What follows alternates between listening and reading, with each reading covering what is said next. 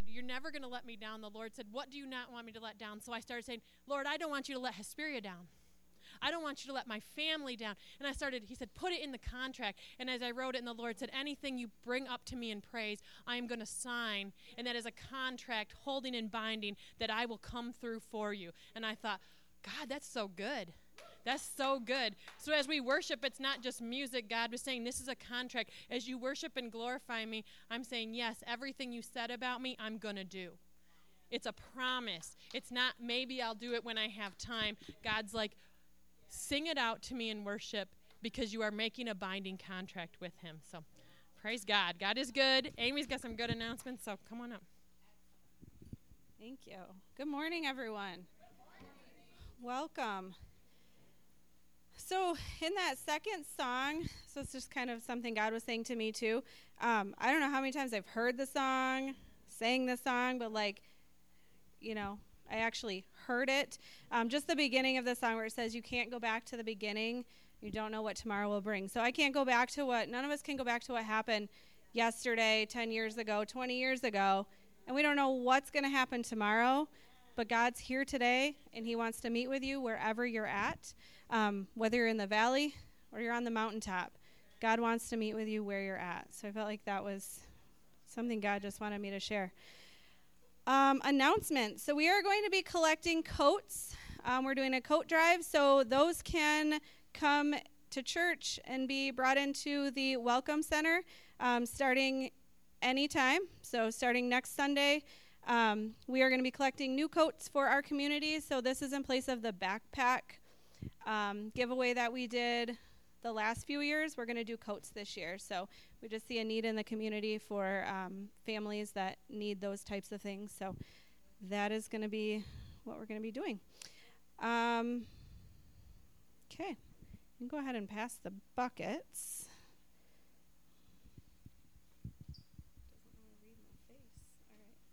Okay, Second Corinthians 8:12 says whatever you give is acceptable if you give it eagerly.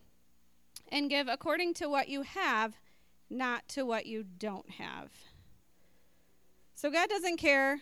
We have two pennies, two million dollars, right? As long as we're giving according to what we have, um, and it's coming from our hearts. Um, he works in us to create a margin so that we are not, you know, busting at the seams and not knowing where our next meal is going to come from. But so I'm just inviting you to create a margin in your life um, so that you're comfortable, but also God's working. Um, and God has that opportunity to take care of you and take care of this community. So, Matt's got a word for us today. Welcome, Matt.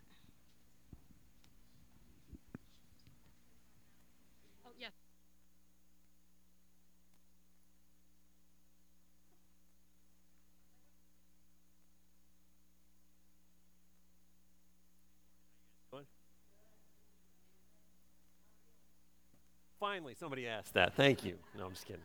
I'm just kidding. I'm doing fine. I'm perfect. I'm doing good. Thanks, Kathy. Yeah, Jordan, I'm doing okay. All right, let's uh, let's pray and we'll get into this. Father, we just thank you for this day. We thank you for your word. Um, Lord, we thank you that we can open your word, get revelation from God to help change our lives, help us redirect our lives towards you, towards your will. All right. So um, last time I spoke, I talked about marriage and suffering.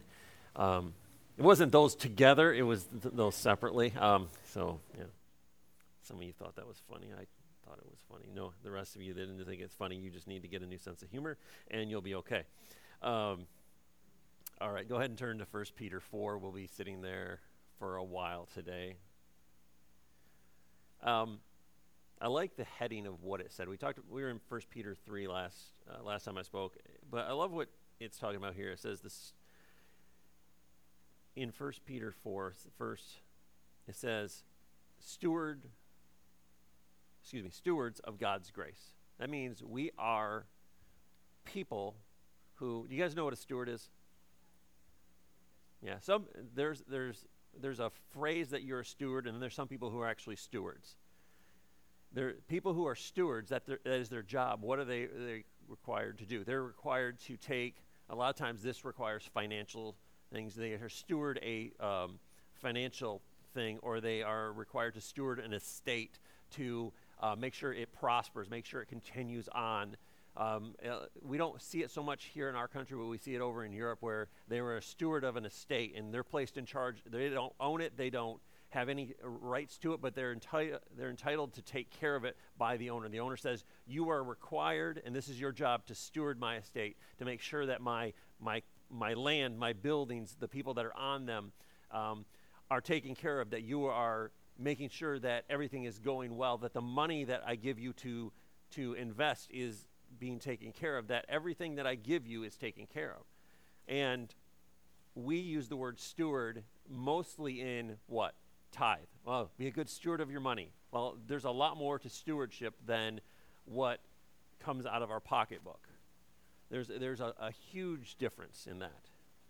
That's 10% of what God asks you to do is, is your finances. The rest, and a lot of it, he says, what are we? We're stewards of God's grace.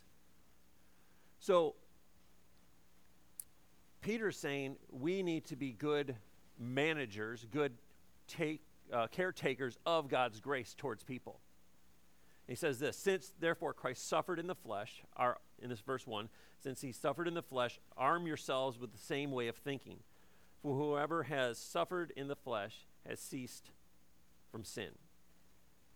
So as to live for the rest of the time in the flesh, no longer for human passions, but for the will of God. He's saying when we die to ourself like Christ died in the flesh, he goes, no longer are you going to cease or no longer are you going to continue to live in the flesh and desire the things of the flesh, but you will desire what the will of God is.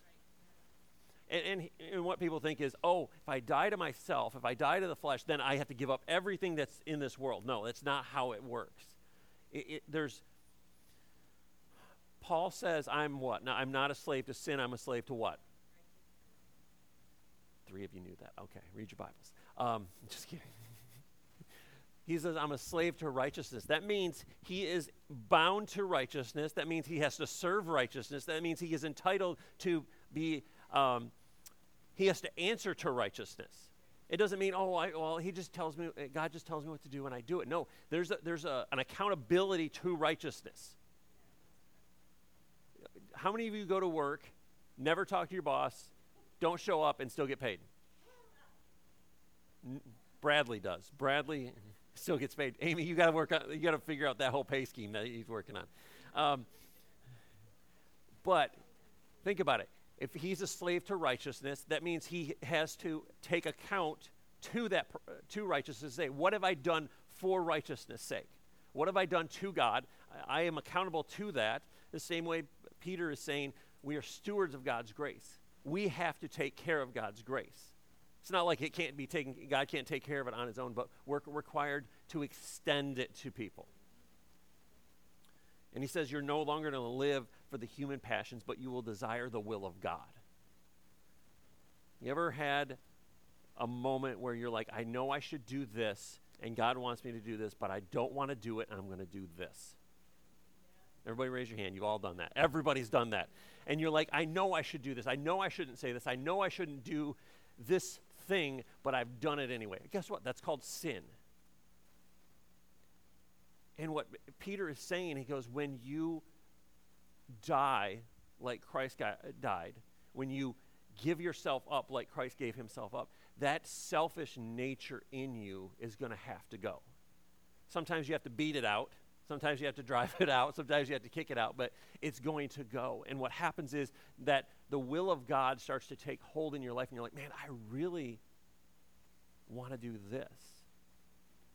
There's moments in your life where you'll be like, yes, this is great, I'm doing this. And then the, God says, I want you to do this. And it's like something rises up inside of you and says, this is the will of God. This is what God is telling me to do. This is what He's asking me to do and something takes hold in you and you're like, I want to do this. There was time, like Sarah and I, when we first started in ministry, it was like, oh, we're serving in ministry. And then one day we said, something rose up in us and we're like, we're going to change this area. Something lit up in us, some fire shot up in us and said, we're not going to live for what we want. We're not going to live for what everybody else wants. We're going to live for what God wants, and we're going to uh, use His will. We're going to do what God wants, and His will will be done in this area. What were we doing? We were stewarding God's will.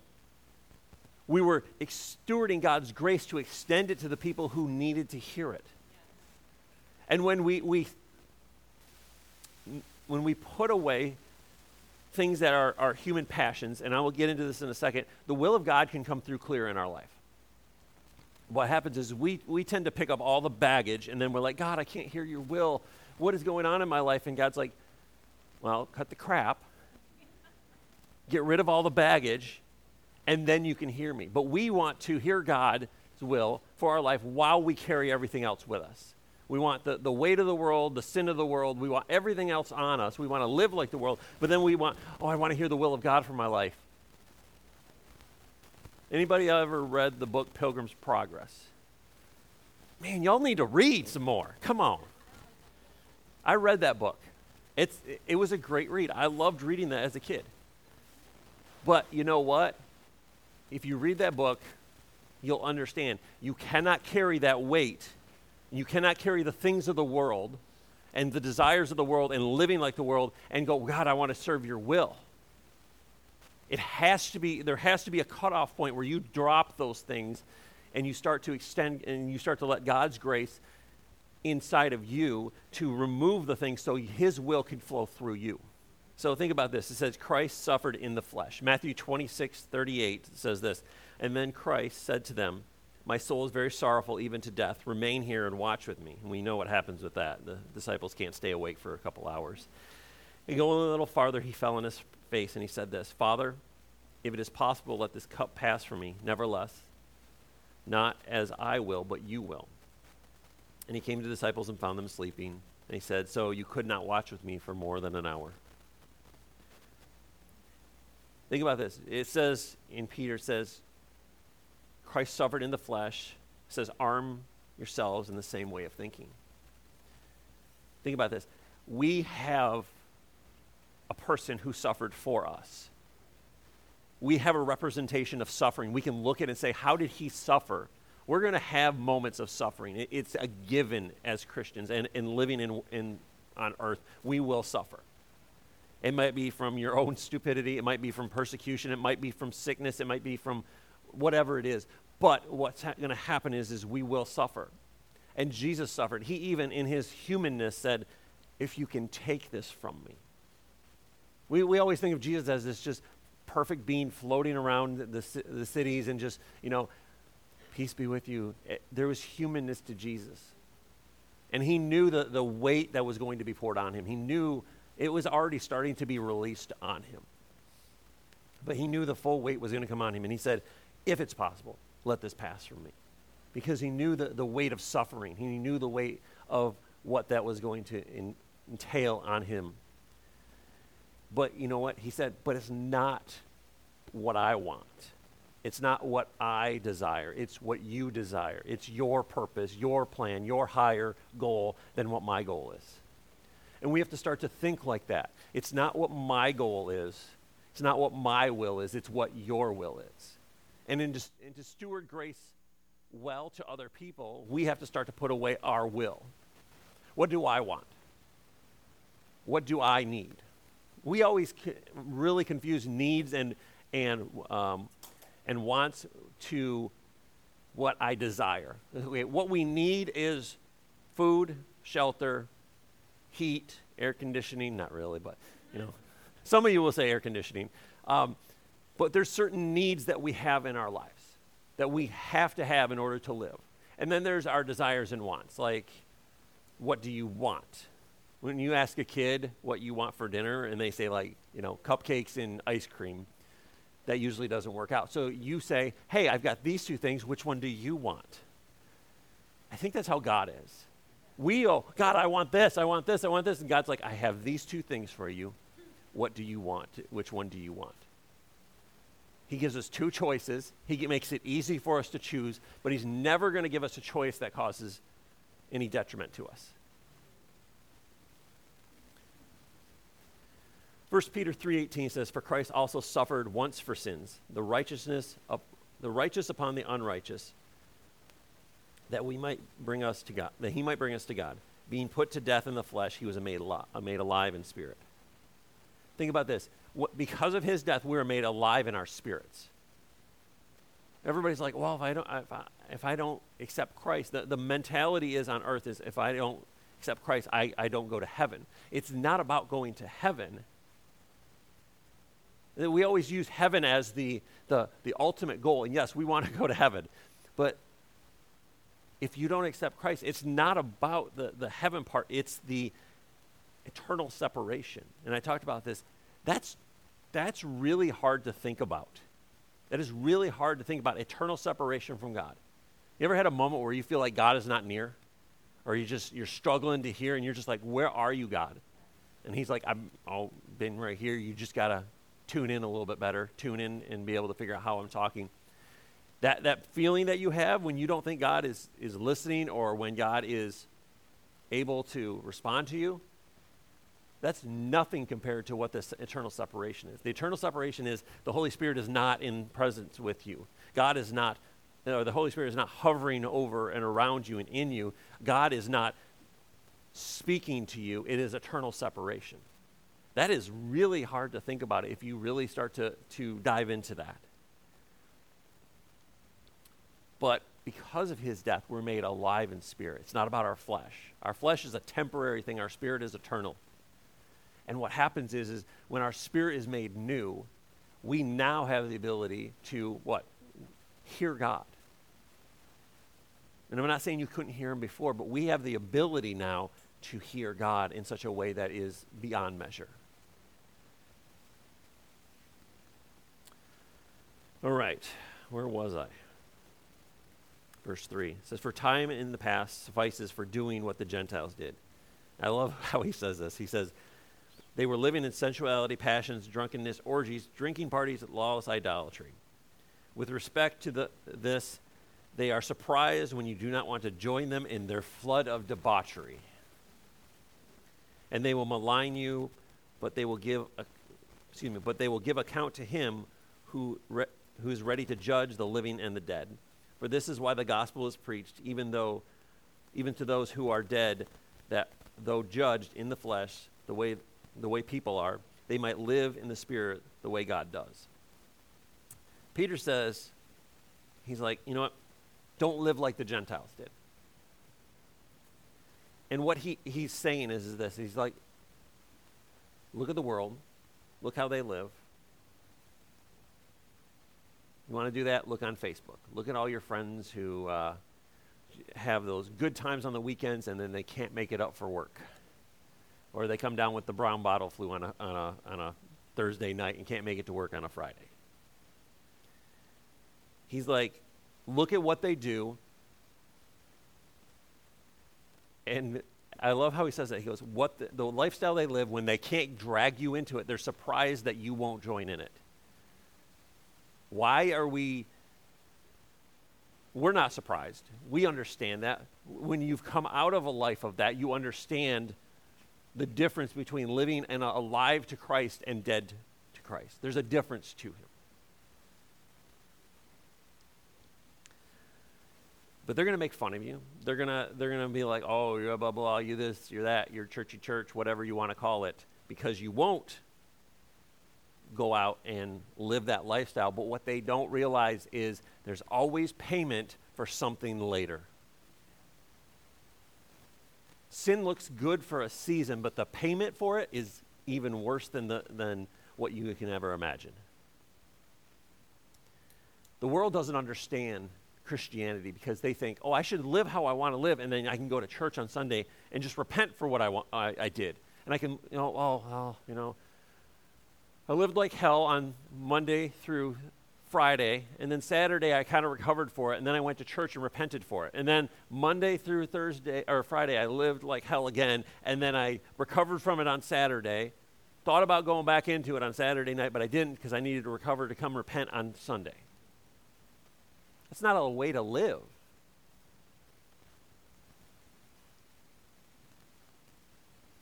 Peter says, The end of all things is at hand. Therefore, he goes, Be self controlled, sober minded, for the sake of your, of your prayers. Above all, keep loving one another earnestly, since love covers a multitude of sins. You know what sober minded actually means? Doesn't mean your mind's not drunk. Doesn't mean that. Sober minded actually means free from intoxicating influences. It basically means don't allow yourselves to be captivated by any type of thought or influence that would lead you away from sound judgment. You ever met anybody that just cannot make a good decision? They just, no matter what they're doing, whether it's because of their own ignorance or because they're just, no one's ever told them the right thing, they cannot make a good decision. Anybody ever made a bad decision? Yes, we've all made bad decisions. But you ever met someone who just cannot get the, yeah, every decision is bad, and you're just like, why do you keep making these choices? Because they don't know. They don't have the proper influence. They have not, like it says, take every thought captive. They, ca- they cannot take every thought captive. So they're just like, oh, it's okay. I'm just going to live this way. And they, they go from disaster to disaster. But it doesn't say that in the Bible. It doesn't say go from disaster to disaster. It, goes, it says to go from victory to victory. We're meant to live as victors, not, oh, well, this is just bad now, and I'm going to go from this bad situation to the next bad situation. And then when I make that next bad situation, I'll just feel even worse about the next bad situation. Peter's saying, keep your head on straight. He says, quit thinking about the thoughts that are, are there. Start thinking like, as Christians, we should have the ability to make sound judgment. Why? Because we can look at the Word of God and say, this is what dr- leads me, this is what guides me, this is what's going to help me make that decision. Peter's saying, keep your head on straight. Take every thought captive. We want to, well, you know, make a decision, then we go back, and well, I should have thought about I should have really thought about it. I should have done this instead of this. And now I have to ask for forgiveness. And instead of taking the time and allow the Holy Spirit to lead you and guide you, that's his job, right? So lead us and guide us. Instead of taking the time and allowing the Holy Spirit to lead us and guide us, we just make that snap decision and they're like, why wasn't the Holy Spirit involved? Because you didn't invite him. If the Holy Spirit's not invited into your life, he will not force himself into your life. We need people to stop and say, okay, God, what are you saying? Holy Spirit, lead me in this. What are you telling me to do? But we have people that make snap decisions and we lead to destruction, lead to pain and suffering. But God's like, if you had listened for five seconds, it would have just been a resounding yes or a resounding no. This is how he leads us. But a lot of us don't are like two-year-olds. We don't want to hear the word no. We want to do what we want to do, ask for forgiveness later, and then be like, "Oh God, just lead me next time," until I don't want to hear it. 2 Timothy 4 5 says, Paul says this to Timothy, he says, But as for you, be clear headed in every situation, stay calm, cool, and steady, endure every hardship without flinching, do the work of an evangelist, fulfill the duties of your ministry. Think about this. We're called to be stewards of God's grace. That means we have to keep our heads on straight. We can't be, oh, well, I'm, I'm leaning here and I'm leaning here and I'm blowing around like every wind of doctrine that blows through you're like, oh, I just believe whatever te- television evangelist says. Every I watch one every hour, and I believe everything that he says, and then I believe everything that this one says, and then then I buy my gold encrusted crown and, and, and cross, and then I believe that what that person says, and every wind of doctrine. Jesus isn't saying, or Paul wasn't saying that it is okay for us to listen to every person that's on the TV preaching at us we have to start to think okay, what are they preaching? What are they teaching? What is actually true? And what is leading me outside of the will of God?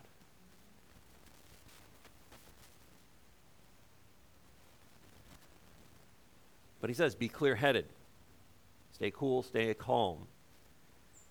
And that's the thing is we are called to steward God's grace to other people when we're out of control, when our minds are crazy and we can't get our stuff together how are we supposed to be stewards of God's grace?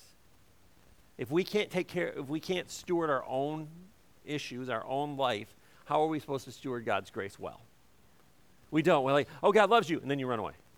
You know, you're like, like an ADD kid looking for, you know, shiny objects and a squirrel, and you're like, God loves you, but you can't ever commit to being a steward. You just want to, oh, yeah, yeah, and then you run away. I was nice to that person. That's stewarding God's grace. No, it's not stewarding God's grace. Being kind to a person is not stewarding God's grace. Being kind to a person is what we're called to do, is be loving to people. But stewarding God's grace is how do I take what has been given to me and give it to other people and show them how to use it, how to walk in it, how to live in it. Think about this. A steward's job is what? To take care of what he's been in, given.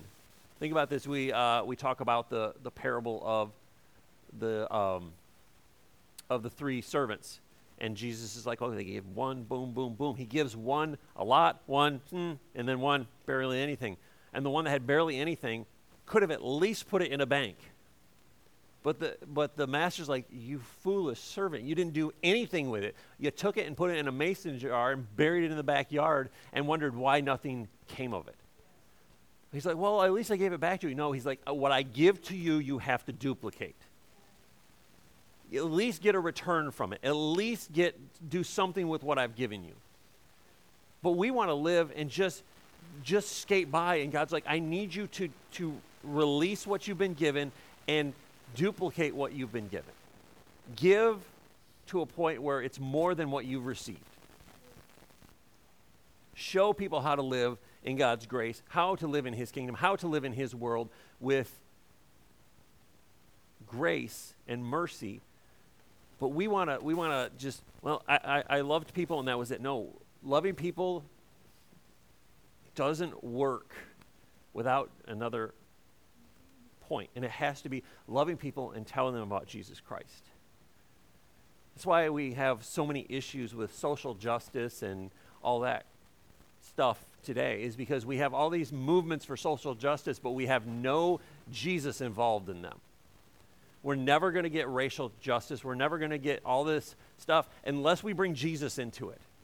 Until we have the gospel involved in all these movements, we're doing nothing. We're, we're giving them nice things and we're telling them this, but we're sending them to hell in a handbag without giving them the Word of God, without giving them an opportunity to meet Jesus. So you can be loving and kind to people. Oh, I'm just stewarding God's grace. No, stewarding God's grace is extending His grace to them, telling them about Jesus, telling them about who He is, His characteristics, that He loves them, that He doesn't want to be spend an eternity away from them. But we want to, we want to kind of pussyfoot around the situation. Well, I was just being a really loving Christian and I just told him, you know, this and this. And, and you can be loving, but stewarding God's grace means extending the gospel to them. What is God's grace? It is the gospel of Jesus, it is the gospel of salvation that is extended to us that while we were yet sinners, Christ died for us. That while we were sinners, Christ gave his life for us so we wouldn't have to. That's stewarding God's grace. That's extending God's grace to people. I like what verse 9 says. It says this show hospitality to one another without grumbling. If you're grumbling while you're doing hospitality, it's hospitality is definitely not your gift. So, each has received a gift. Use it to serve one another as good steward of God's varied grace.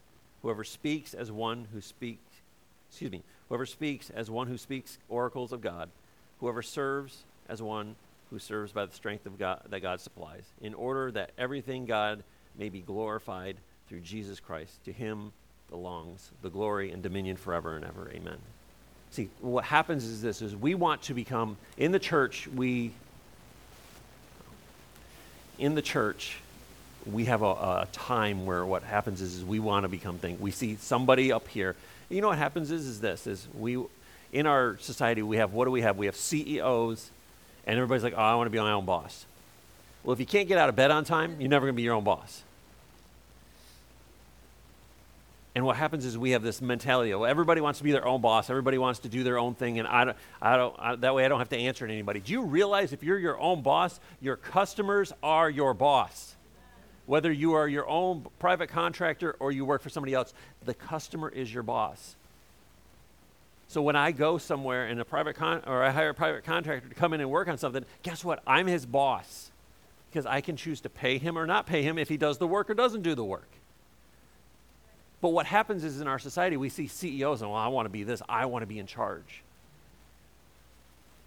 I want to be this, and I have to be the, the top dog. And what happens is we have it, the sin nature in us has a natural struggle for power, to be powerful over this person or powerful over this person. I remember I started working with this person a couple years ago, and the moment they came in, they were like trying to tell me what to do, and I'm like, mm, I'm like that's not how your job works.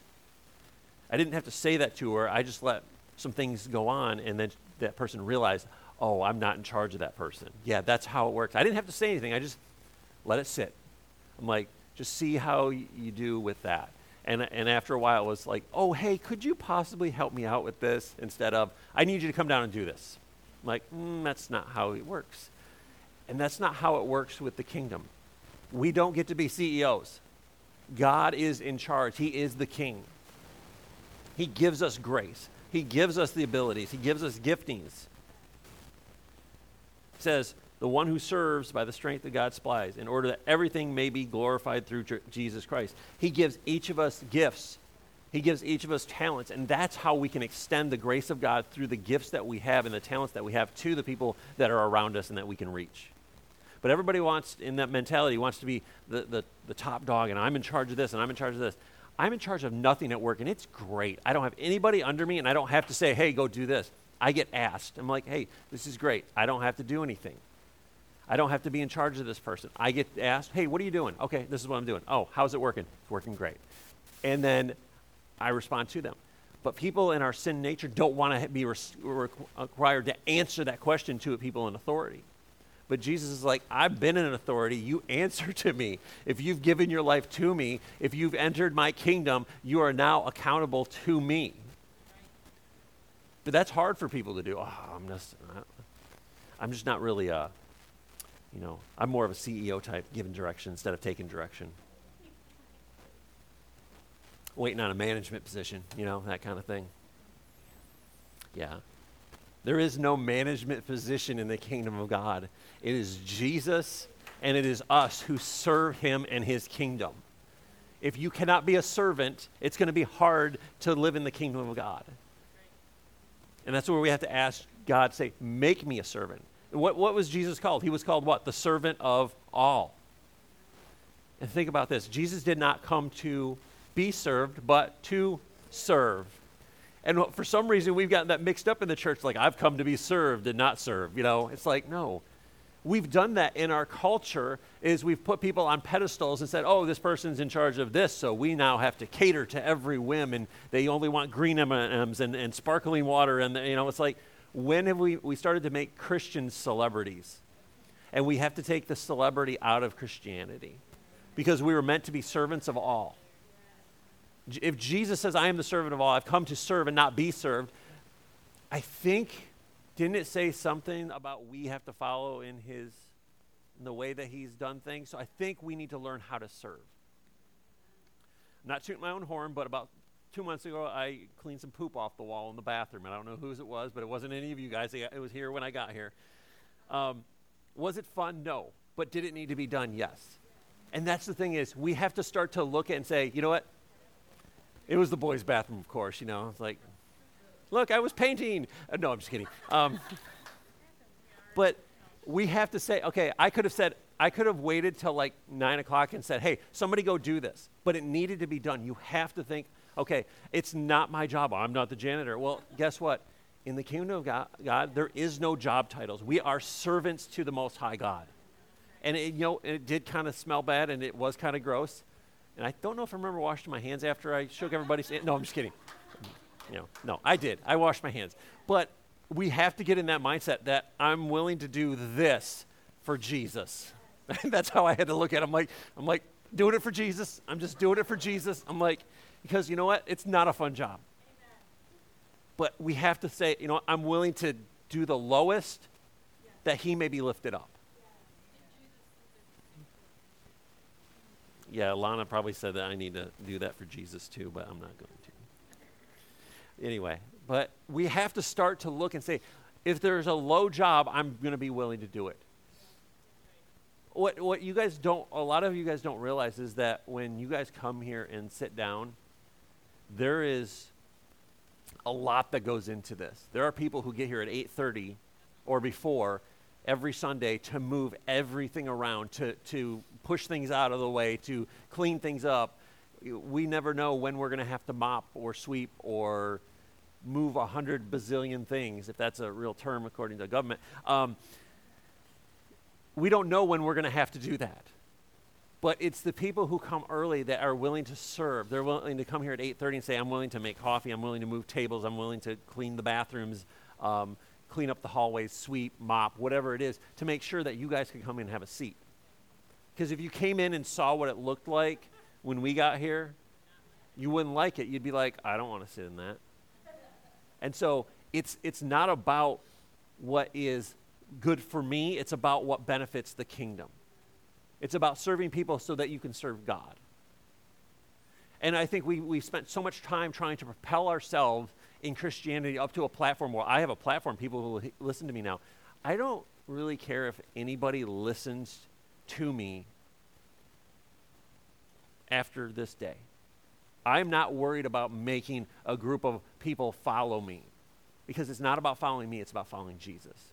The moment people start following you, it starts to distract from Jesus. Oh, this person, you got to listen to this person. They're just so good. They're just this, this, this. Really, because all they're speaking is what Jesus and the Holy Spirit taught them or told them to speak. We give credit to man when credit should be given to God. We give credit to, to the worship leaders when they, we should be thinking, what are we worshiping? We should, are we worshiping the people on stage by looking at them, or are we worshiping the, the Most High God? We give credit to these people because they can do good things. And it's like, but that's a gift that God gave. And it says in His Word that He gave them that gift so it would bring glory to Him. But we're like, oh, look, they're just so good at that. No, it is God who is giving them that ability. It is God who gives them that ability to make them, or to allow them, excuse me, to be able to do what they do. But we're just like, oh, they're just so good at this, and they're just so good at this. You know what? It's only Jesus. It is only Jesus and God who allow us to live in the way we live, to speak the way we speak. You ever met anybody who can really speak well? They can talk, but when it comes to actually conveying the Word of God, they can't convey the Word of God.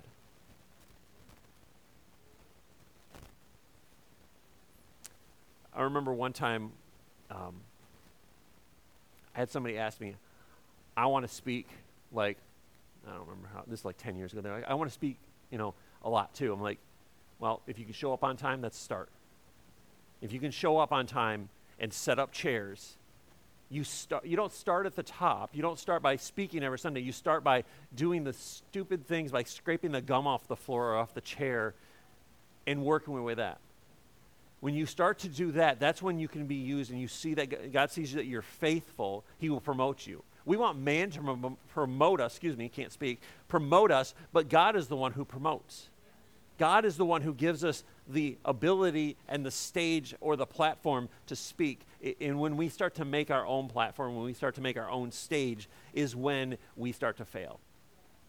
We have watched for the last 10 years, ministry after ministry, church after church, pastor after pastor fail because why? Because they've created a platform where they are the sole focus. When you create a, a church where the sole focus is on one person speaking, and no one else has the ability to speak into the, the body, speak into the, the community of believers, then you have a problem. Because what if that one person goes down the Kool Aid road? What if that one person goes down the, the I want to lead a cult on my own road?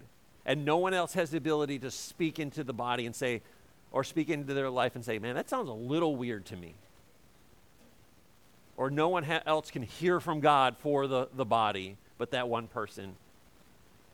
That doesn't sound like a, a body of believers. We, we've gotten away from that in, in, some ways, where the body of believers is, is to build each other up, but we come to hear one person build me up. Sound kind of weird to you? Sound a little different than what the Word of God says? Yes. What we've got to do is start to look and say, how do I serve so that Jesus is glorified? How do I serve and, and speak and clean and chairs, whatever it is, so Jesus is glorified? But we want to, hey, look, I set up all those chairs by myself. Well, good for you. Thank you for doing that. But it's not about us, it's about God being glorified in everything that we do. And that's why he says we have to be stewards of his grace. Stewards will do what it needs to do to make the, the, the estate, the, the, the grounds run. And when we steward well, when we steward God's gifts to us well, we can steward his grace to other people well. But we want to be, well, I'm just not going to do this. I want to go from, you know, just getting born again and not serving to uh, the evangelist and the lead of this in the in the body and then well and then you wonder why you struggle with things we need there's there's levels of growth that have to happen in our lives in order for things to change you can't go from being born again to you know, leading in a month. Very, and I shouldn't say that probably because there's going to somebody prove me wrong on that. But what I'm saying is, is this is, yeah. But God is going to give you levels of growth because He has to work on our character. By stewarding God's grace, it is, it is working on our character because there's moments where we're like, okay, how do I talk to this person about God? How do I talk to this person about the love of Jesus when they don't want to hear it? And God gives you ways to talk to them. He gives you opportunities to serve them. I think, and I know for a fact that if we're going to win people over, it's not about preaching the gospel at them, it's about serving them. Because when you serve them, you can, uh, they will be open to, to hearing the gospel. But what happens is we want to preach to them and say, blah, blah, blah, you're living wrong, you need to change, this is wrong, sin, separation, death, eternal damnation. And we talk about all these big things to them, and they're like, you're crazy. But what happens is when we serve them and when we're kind to them and we s- extend grace to them, they're more willing to listen. But we just want to rush to it. We want to get everybody saved and get, get, on, get on the boat. And it doesn't work that way. We have to, to there's levels of, of integrity, levels of character that w- will grow in us when we start to steward God's grace. And when and those levels grow, God's grace can go through us even greater. And so when you're looking and saying, how do I extend God's grace to people? First of all, be kind, be loving, be easy, uh, forgive them. That's the first and easiest way to do that. When someone says something mean, forgive them. When some, someone is, does something wrong to you, forgive them. When they speak bad to you, uh, what does it say? A harsh response turns away wrath? No, it says a gentle or a soft response turns away wrath. That's the easiest way to, to extend God's grace to people, is when they've wronged you, do something right for them. When they've co- done something wrong against you, extend forgiveness to them. But we just want to tell them what's what and who's who and where they can go and why they offended us and why they're hurt. If, if I'm sorry, as Christians, we shouldn't get offended. If you're offended easy, get over it. Um, we should not be offended by what is happening around us. We know what's happening around us. We can read what's happening around us. We read in His Word that this is going to happen, but we get so offended by culture. It's like, get over it. You know they're going to do it. They know they're going to come up with every stinking way to pervert everything they possibly can. Don't get offended by it. Have an un, have a godly, righteous anger and say, I'm going to fight against this, but don't be like, oh, I'm so offended. Were you born yesterday? So when God says, extend my grace to people, steward my grace to people, you can't get offended by what they say. Well, they, they called me uh, blah, blah, blah, and this and this. I've been called worse than that by people I am in my family. Not this, fa- this part, but I've been called worse than that by family. Get over it. What do you do? You just send grace to them. Oh, okay. Well, I'm sorry you feel that way.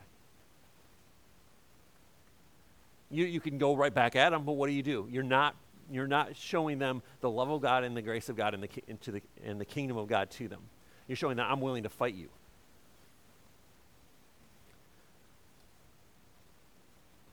So we have to be sober minded. We can't let those intoxicating thoughts come into our head. Because what happens is, is this is they start to drag us away. They start to, to lead us into, well, they said something bad about you. You should be mad at them and offended by them. Get over it. It's going to be okay. I mean, if you're mad at what a human says to you and offended by what a human says to you, how well do you know Jesus and how well do you know God? Because my question is, is, is, is if some random person can say something to you, whether it's family, friends, whatever, and you're so offended by it that you're devastated by it, who are you running to? Who are you putting your hope in? Who are you putting your. And again, don't, don't get me wrong. There's going to be things that happen in your life, and people will say things to you that hurt you and, and cut you. But where are you running when those things happen? Why are we getting offended so badly when we can go to the one who took pain and suffering for us and go and just fall into him and say, This is what's going on. I'm hurt by this. But you should know what's going to happen. It says, Jesus said, fathers and sons are going to hate each other, mothers and daughters, they're going to hate each other. And it's not because they hate each other, it's because they're not, people are going to stand up for the Word of God. They're going to stand up for living in His kingdom. And people are not going to understand that. And they're going to fight with you, and they're going to say things about you because you spend, choose to spend your Sundays going to church instead of sleeping in till noon because you had some fun until about 4 a.m. on a Saturday night. Well, you just go to church. Yes, I go to church. Get over it. I go to church. I've had to tell people, we go to church on Sunday. We're not coming to anything on noon on Sunday. That's how it works. We go to church. If you don't like it, schedule it for later. Otherwise, go do what you want to do. But we're not coming to things on a Sunday at noon. That's how it works. We don't skip church. We go to church as a family.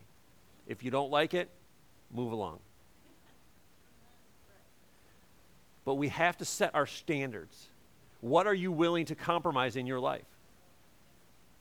Are you willing to compromise? Yeah, we'll, we'll skip church this Sunday because we have something at noon. Say, hey, we can't make it at noon. Can we do it at 12:30, 1 o'clock? Oh, we've got it set for this. Oh, well, sorry, we'll be a little bit late. Have boldness to stand up and say, sorry, we can't make it, or sorry, we're going to be a little bit late. But we're so afraid of offending people because we go to church. You need to get over that. You need to start having some gumption to not be afraid of what people are going to think about you because you go to church. If you're afraid of what their opinions are, do you even care what God's opinion is?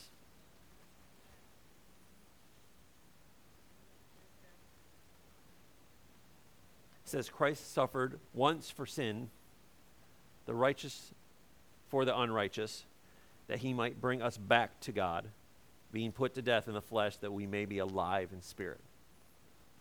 He's done a lot for us, more than we can ever repay. But what happens is, is we take for granted what he has done for us. We cheapen his grace. We, we, well, you know, it's okay if I do this and, you know, God will forgive me. You know, it's that sin now and ask for forgiveness later because we don't want to take responsibility for us. I think if we take the time to learn what God is saying and hear what God is saying, we will learn how to extend his grace to people. But what happens is we don't want to take that time. That quiet time with God is how He extends His grace to us. He teaches us through that.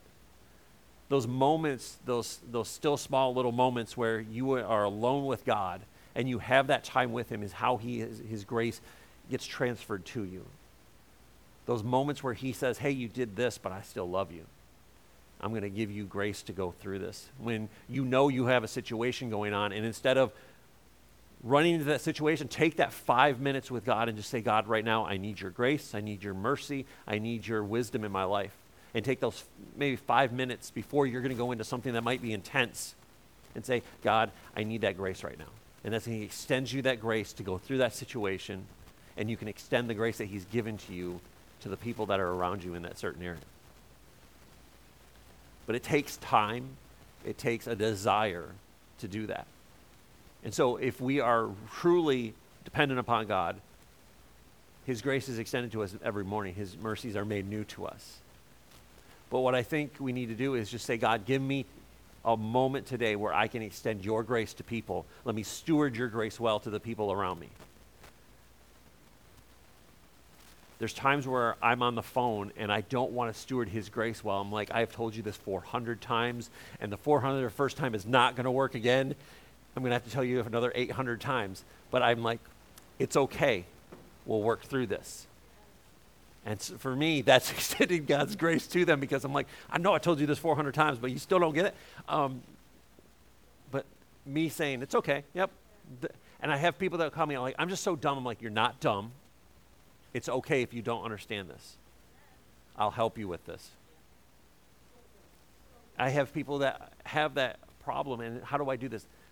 I extend them grace by saying, No, you're not dumb. No, you're not stupid because you don't understand this because some people are technical, some people are not technical. And they don't understand that. But you know what? I can say, yeah, you're really dumb for this. And here's how you do it, and just do it. No, I just extend them grace and say, you know what? No, you're not dumb. You're not stupid. Let me show you how to do this again. And sometimes it works, and they don't call back for the 402nd time. And other times it's the 490th time. But it's just extending them grace and not allowing them to talk bad about themselves, call themselves dumb, call themselves stupid, call themselves, oh, I just, I don't understand this. No, you can understand this. Let me, let me show you how to understand this. Extend grace in every situation that you can. There's times where we don't, and we have to repent for it. Sometimes it's repenting to people and repenting to God. Sometimes it's just repenting to God. But we have the ability to extend God's grace, to steward His grace well, so other people can see that He is loving, that He is kind. Let's pray.